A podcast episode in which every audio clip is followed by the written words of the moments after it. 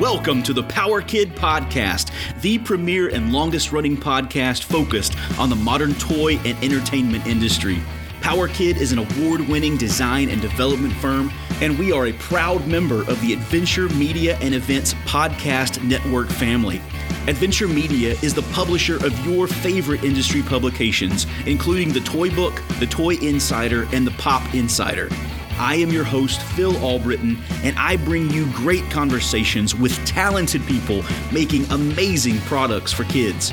Toys, books, games, TV, movies. I bring them to you here every episode. Welcome aboard. Hello, hello, hello, Power Kids, and welcome to another Power Kid podcast. Guys, every week it is my honor and privilege to come on here and to share these conversations with you, with people making great things for kids. This is episode two with Nancy Zwiers. I introduced her last episode. I'll do so briefly here. Procter and Gamble background. For 15 years, she was the CEO and founder of Funosophy, where she helped the industry build brands, brainstorm, and plan toy launches. Then she became the executive vice president and CMO of Spin Master. She's now retired and spends her time as a mentor and an advocate of play. And that is what we're going to talk about today. Nancy, welcome back to the show. Thank you, Phil. It's so great to be here so great to have you back. There's so much more to talk about, and I'm so happy to have this opportunity, this this second episode. Let's just jump right in. You did a two year self study into child psychology with the intent of learning more about how kids play, how parents buy, and just supporting the toy industry in general. I'm curious, what prompted you to do this, um, and and what did you learn from that?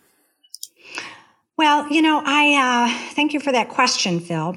Uh, when I was uh, at Mattel for nine years, I was um, heading up the Barbie brand for many of those years. And that gave me the opportunity to really under or to perceive patterns in the industry. Uh, we were selling over 125 million doll units per year. That's a lot of data points and it allows patterns to emerge. And what was really striking is that I saw that there were certain play patterns and themes that were highly, highly successful regardless of time, regardless of geography, and that they seemed to transcend culture. And, and it gave me a curiosity to understand the biological underpinnings of play because that was the only explanation for how you know core play patterns could be so stable across time and across geography. As I um, started to look into children's psychology, it led me to really um, delve into evolutionary uh, biology, evolutionary psychology. And I started to gain a better understanding of how certain things represent biological drives. And I believe that play is a biologically driven drive. It comes from the inside out.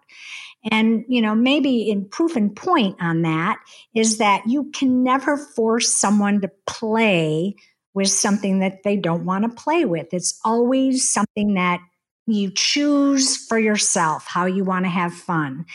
And um, so I often say entertainment is from the outside in, but mm. play is from the inside out. And that gives us a window into what is really, really important to children. That's really interesting that you separate the two entertainment and toy because you will often hear the phrase, I'm a part of the entertainment and toy industry, or this is the entertainment and toy industry. But really, you're saying those two things belong on two very different spectrums. Entertainment coming from the outside in, you're being entertained, whereas play comes from comes from inside. You're saying biologically, um, which if it's biological, then there's some element of play that has to help us to survive, to find exactly. a mate, to, to reproduce, to grow the species. Um, is that right? Yes, I've also often said that uh, play is nature's way of helping us learn how to survive.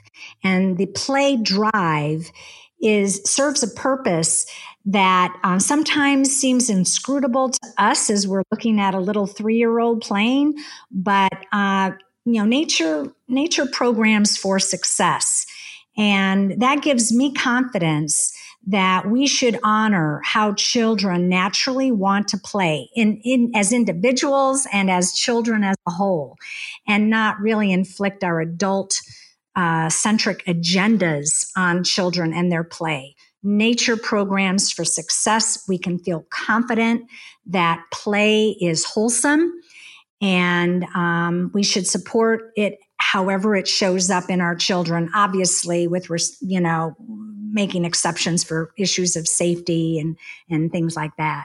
Yeah. Yeah. Can you give an example of where we may have injected an adult agenda into a play pattern and, and maybe we shouldn't have okay well most uh, volume of girls toys is generated amongst um, girls three to six. Now, granted, there are boys that also play with girls' toys, but you know, I'm using the term girls' toys because it is highly, highly skewed towards girls.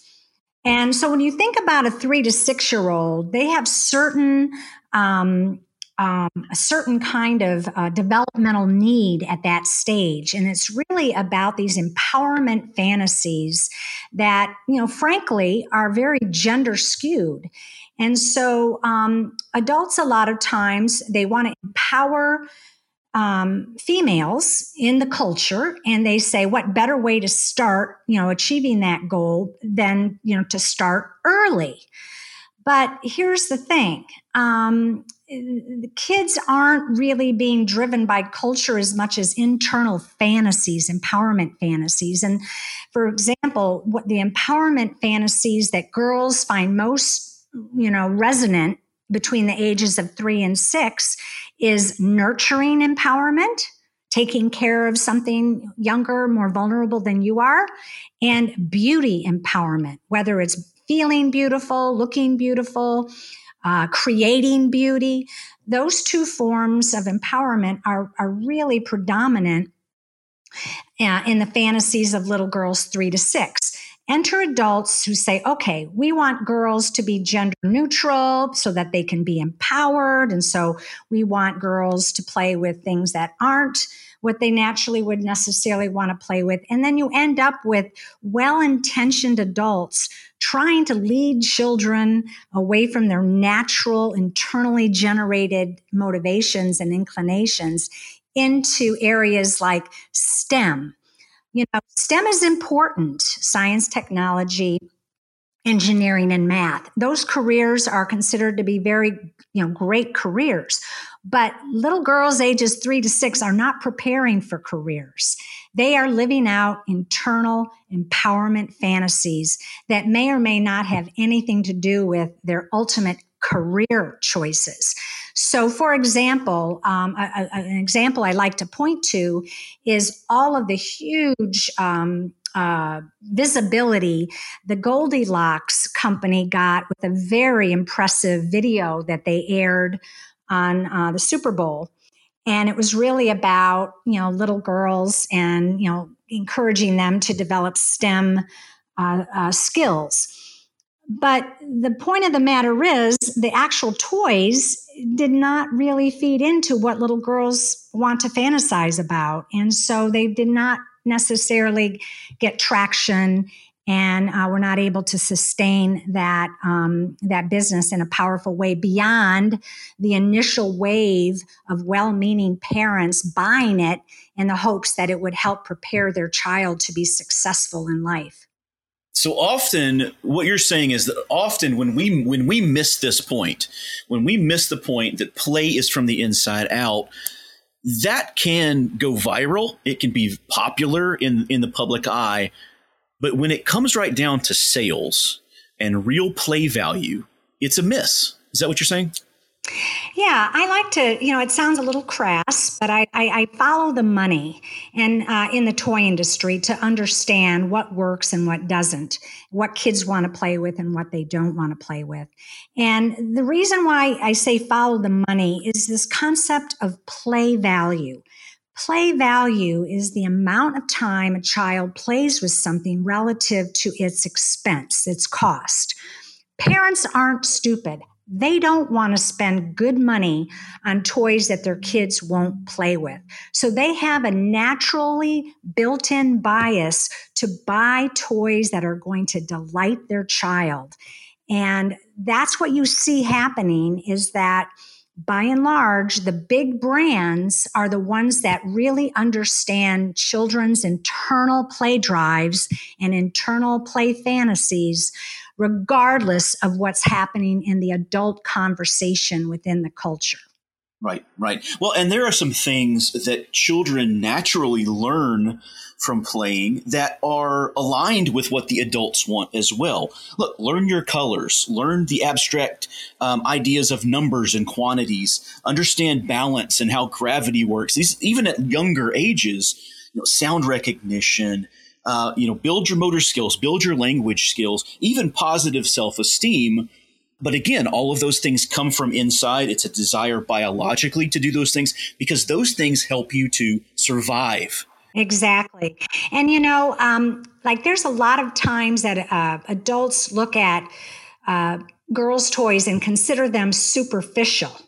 Like a lot of uh, Barbie has a lot of detractors because they think Barbie's superficial. It teaches girls to put appearance over other things. Well, interestingly enough, uh, Mattel has just started publicizing a, a full blown study proving, you know, what what I perceived, you know, to be the truth when I worked on Barbie, which is that you know, doll play is very powerful as a way to help develop emotional intelligence, social skills, play out uh, stresses and concerns, to maintain, you know, positive mental health balance. These aren't things that you have to uh, work at with children. They naturally do it through their play with dolls, playing out these things. And so um, I just think that all this adult perception can sometimes lead us astray. And as long as we really acknowledge that nature programs for success and children play in ways that are inherently healthy for them, I think we'll all be better off. Very good. So let's talk about the consumer. Let's talk about the parent now making those choices for their child. I'm curious in your career, how has the shopper? How has the consumer changed? Um, have we done a good job of communicating the value of play to those consumers? How are parents buying product right now? Well, I don't have, you know, the latest studies um, at my disposal to speak to on this matter, but um, I will say that my personal belief is that play value is king. Parents want to buy things that kids want to play with. Um, I will reference a study that I was a part of and helped implement um, at the beginning of the, the new millennium. It was a really profound study that uh, had two parts. In the first part, we asked parents about what was mo- what were some of the most important considerations for them in buying leisure time products. This included toys, video games, um, computer, you know, educational computer games, books, sporting equipment. And by and large, parents answered in this survey that they wanted to buy things that were good for their child's development um, developmental benefits came was the was the top ranking uh, rationale.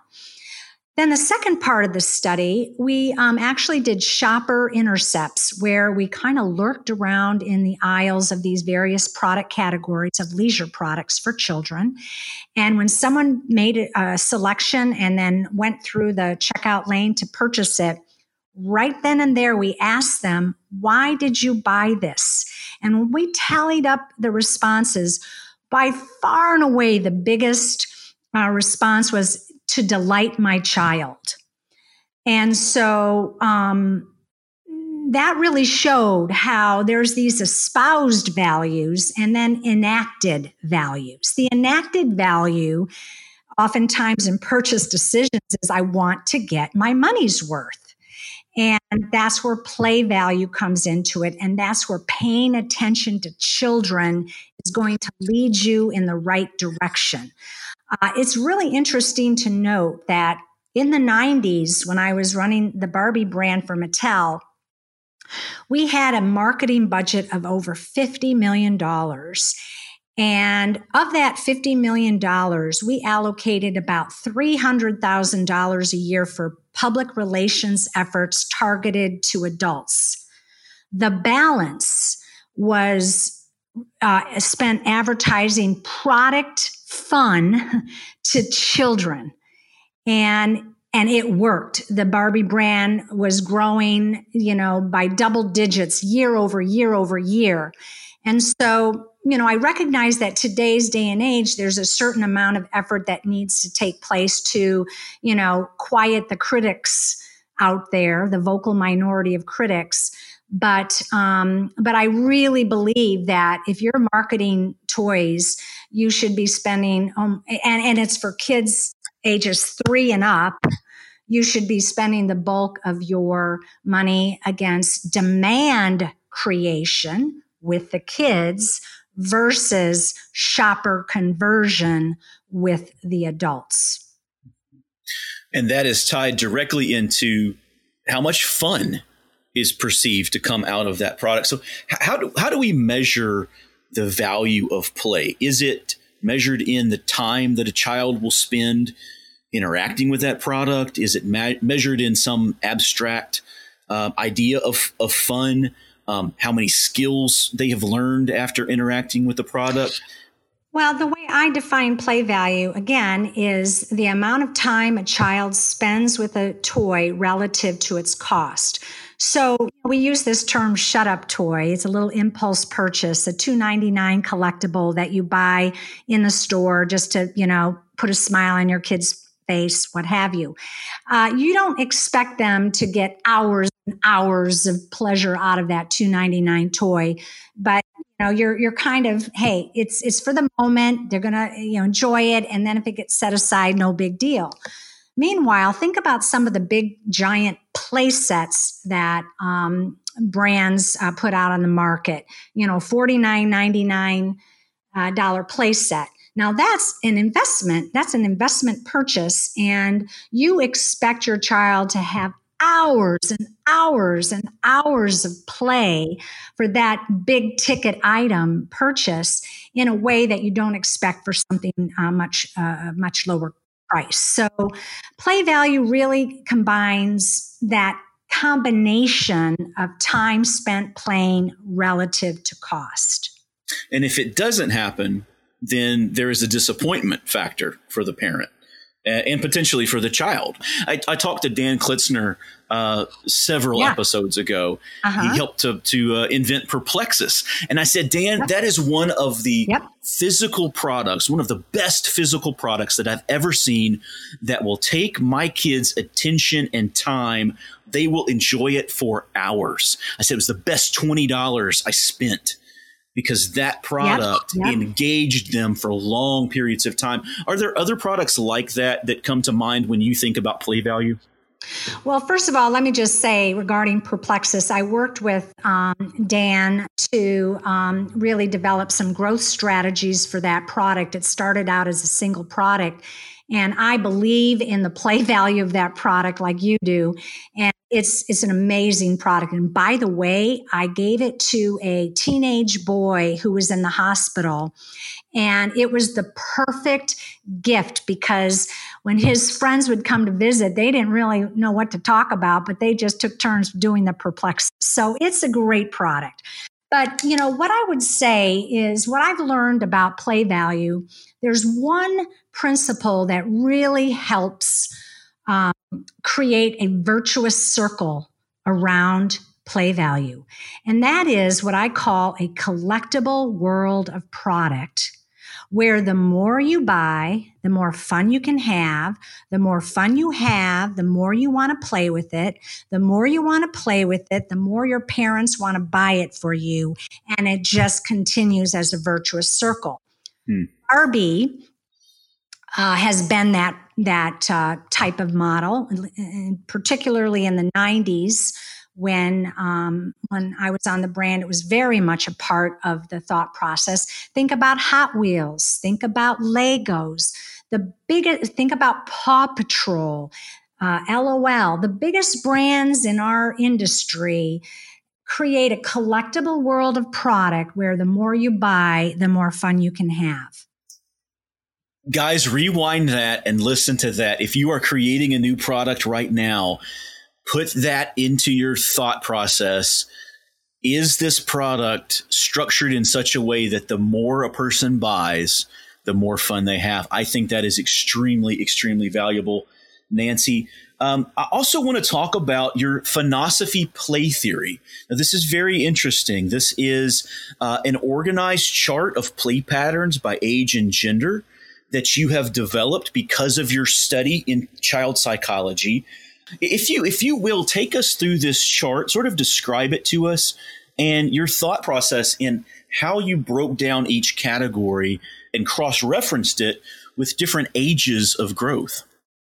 Okay. Well, let me just say, first of all, Phil, that the play, Funosophy play theory really combines two things. The first is the what.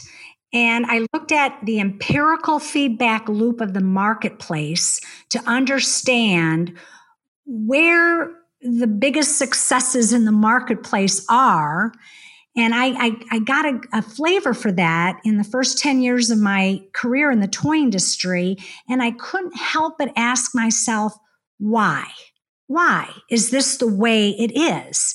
And so all of the work that I did um, in the you know more academia, um, looking at writings and studies and books, etc., really was designed for me to try and piece together the why of the reality that existed in the marketplace. Okay. And so there are a lot of people that study children that don't have the benefit of that empirical feedback loop of the marketplace. So let me just start by saying a model is an oversimplification of some complex reality in the world and by definition, it needs to be simplified because that's its purpose is to help people understand reality in a way that they can really grab a hold of. Okay. So the Funosophy play value, admittedly, is a simplification, but the most successful models both reflect reality and predict reality. And I have put this um, play theory through the wringer over the last 10 years. And I will tell you that um, it does hold up uh, as being a valuable model to understand uh, where the uh, the juice is in the industry. Okay, so there's there's several key uh, components of this play theory. The first and most important is that there are clear age segmentations in play zero to two, two and a half, three to seven ish, and then eight, we'll call it eight plus. All right.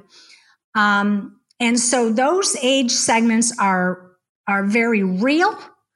Uh, it, it's not like it's, I talk about age as a discrete number like age seven, but it might be six and a half, or it might be seven and a half, or maybe even eight. You know, not everyone is in lockstep as they go through these various developmental stages. Um, so that's the first and most important uh, pillar of this play theory.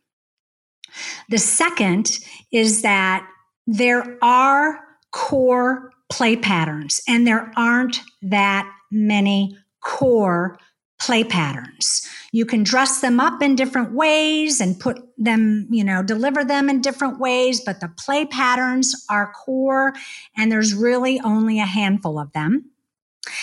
And then the third has to do with um, the third pillar has to do with gender skews.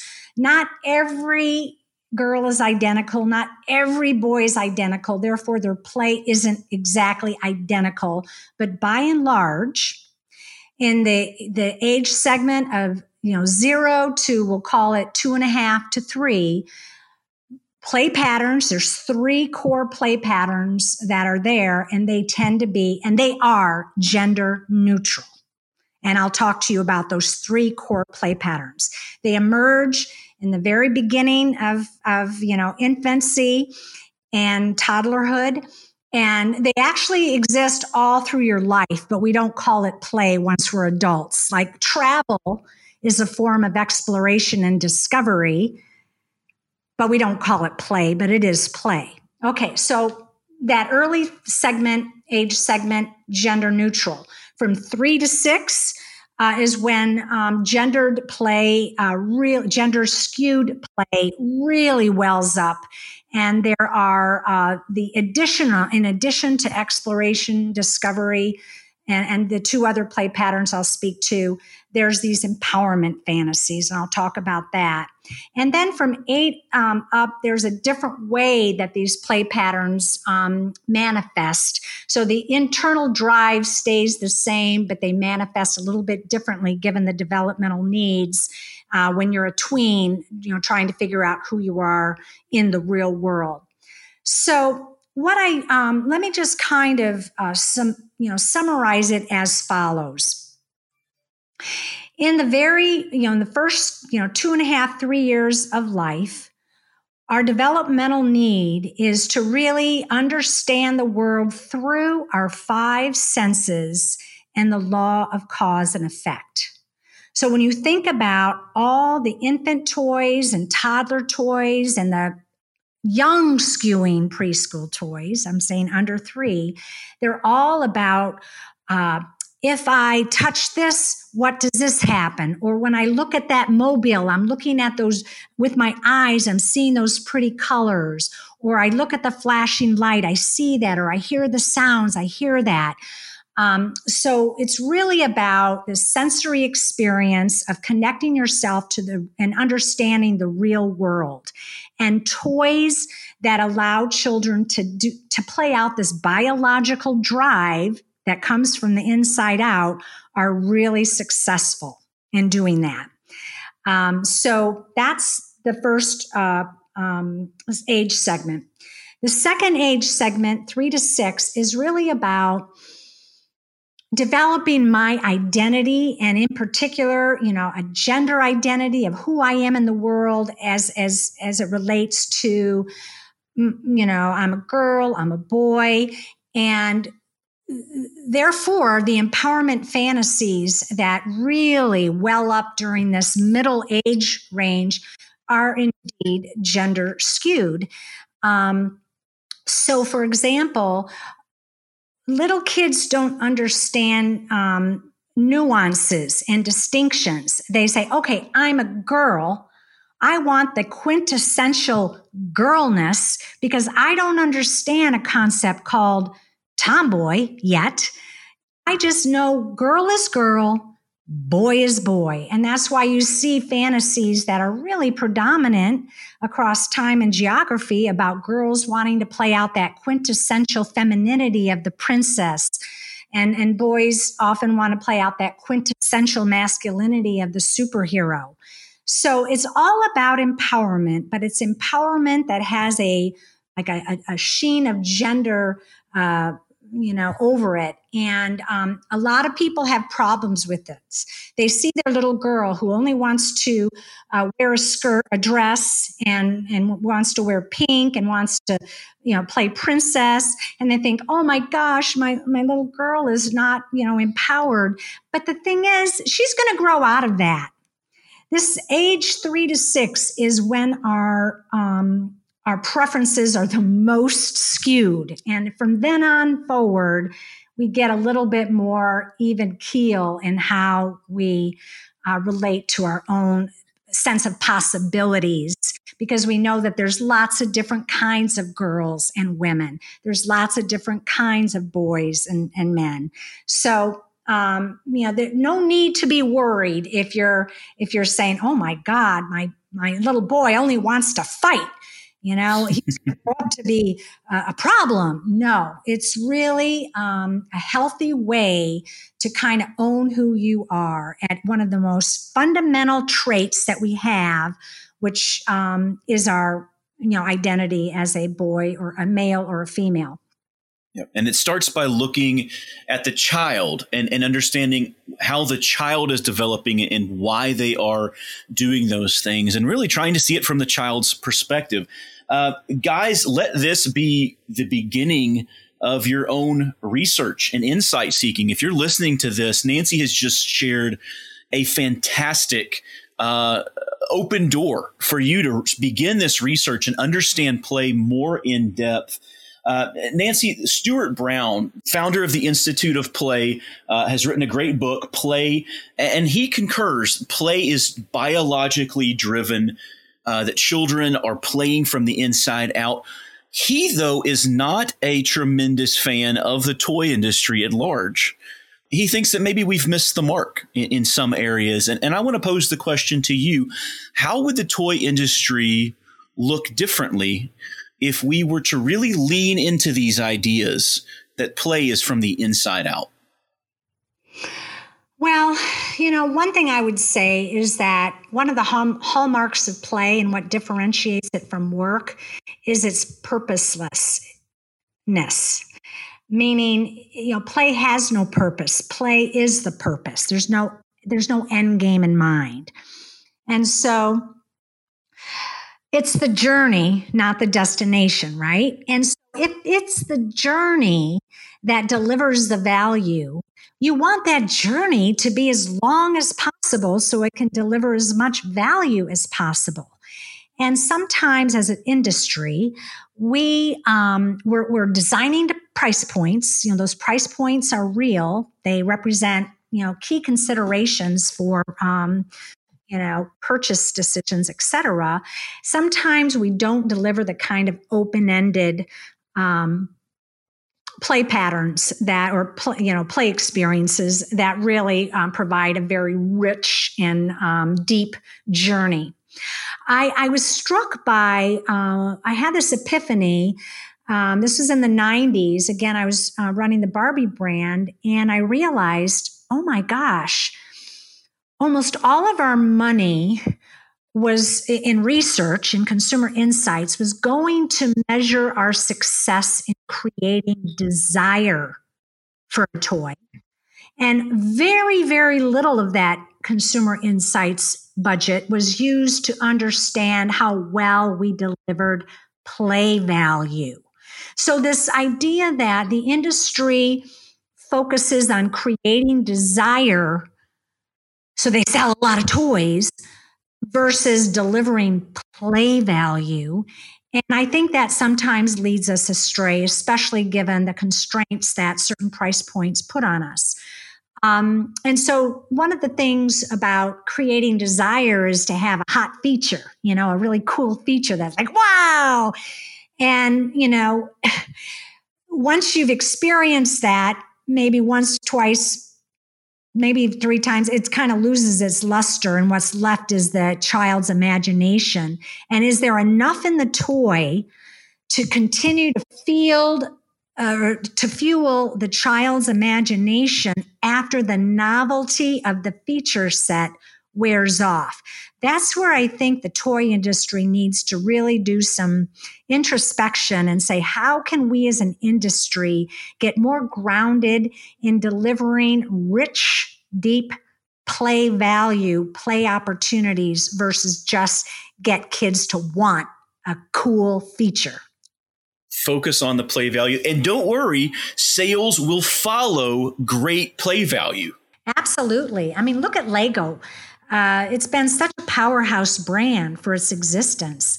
Uh, it doesn't, you know, there was a period in the mid 2000s where Lego said, "Oh my gosh, we've got to, you know, start creating more featurey kinds of things," and it didn't take them anywhere. And then when they went back to basics, which this idea of, you know, like um, both exploration and discovery, and importantly, you know, challenge and mastery uh, that's you know the construction you know category really you know really is imbued with a sense of challenge and mastery um, th- when they went back to their basics of what the play value of a construction toy is they started really growing quite dramatically So um, I think that's really important. There's also a lot of uh, conversation about, you know, entertainment based toys, you know, toys that involve an entertainment license. And, you know, some people think that the storylines kind of, you know, maybe, you know, cir- uh, kind of constrain the child's imagination. I'm not so sure about that. And I remember hearing uh, someone from Fisher Price years ago who was very involved in the play labs at Fisher Price say that they did a study where um, uh, they found that entertainment actually spurred you know imagination and kids aren't necessarily constrained by just playing out stories that are part of the entertainment. They it becomes a starting point. It helps. It's kind of like instead of writing you know from a blank sheet of paper you get to edit and make changes and that's so much easier than dealing with a blank sheet of paper. So um you know i remember watching play groups uh when I was on Barbie, where ja- Princess Jasmine was Barbie's mother, and you know, you know, and and Ariel was the you know the baby. Well, that just goes to show you that what the girls want to play out, they're going to play out regardless of what the story actually says about the character. Yeah. Well, last episode, you talked about um, entertainment properties and that balance being accessible, but also aspirational. And so it's accessible so the child can grab onto it here. Yep, you know, relatable. Chase, you know, mm-hmm. Right. Uh, chase, chase the puppy. He's accessible. He's a little puppy. He's cute, but he's aspirational because he's a hero. He's, he's a police dog. And so we, we can grab onto it here. The child can grab onto it down here and it launches them into this aspirational play where, okay, the, the episode is off now. What happens to Chase next? You know, I love the old Kenner Superpowers commercial. You decide. That's how those commercials always end. It set it set up a plot. What happens? You decide. Yep. And I think that is fantastic. How empowering so, is that, right? I mean, that's exactly. the thing about these fantasy empowerment or these empowerment fantasies is they really are about making children feel more powerful than they than they are in their real life. In the real life, mom and dad tell you what to do, when to do it, you know, what to eat, uh, blah, blah, blah, you know, on and on. And so in their play, they get to be the boss they decide and they get to make it up as they go along. And what could be more empowering than that? Fantastic. Well, Nancy, you have come on here today. You have empowered us. You've challenged us. So many thought provoking ideas. Guys, I do. I, I, I think you'll want to, you'll want to rewind, re-listen to this show. So much here to unpack. Nancy, thank you so much for coming on and sharing this with us. And I look forward to the next time. All right, Phil, it's been a pleasure. Thank you so much for having me. You're great, Nancy. We'll talk to you soon. Okay, thank you. Thank you for tuning in to the Power Kid podcast. If you like what you hear, subscribe so that you never miss an episode. And leave a good review on iTunes. This helps us find more great listeners just like you. Remember also to check out the other shows that are a part of the Adventure Media and Events podcast network family. This show is brought to you by the Power Kid Design and Development Team. We are a full service design and development studio serving the toy and game industry for over 20 years. Our partners, large and small, rely on us for invention, concept development, packaging, branding, prototyping, and much more. You can find me on my LinkedIn page. Check out the website at powerkiddesign.com or email me directly, phil at powerkiddesign.com. I am always happy to connect and help you develop your next great product. It's been an honor to spend this time with you today. Now go out and make something great and remember, you are creative because you were created. God bless, and I'll see you next episode.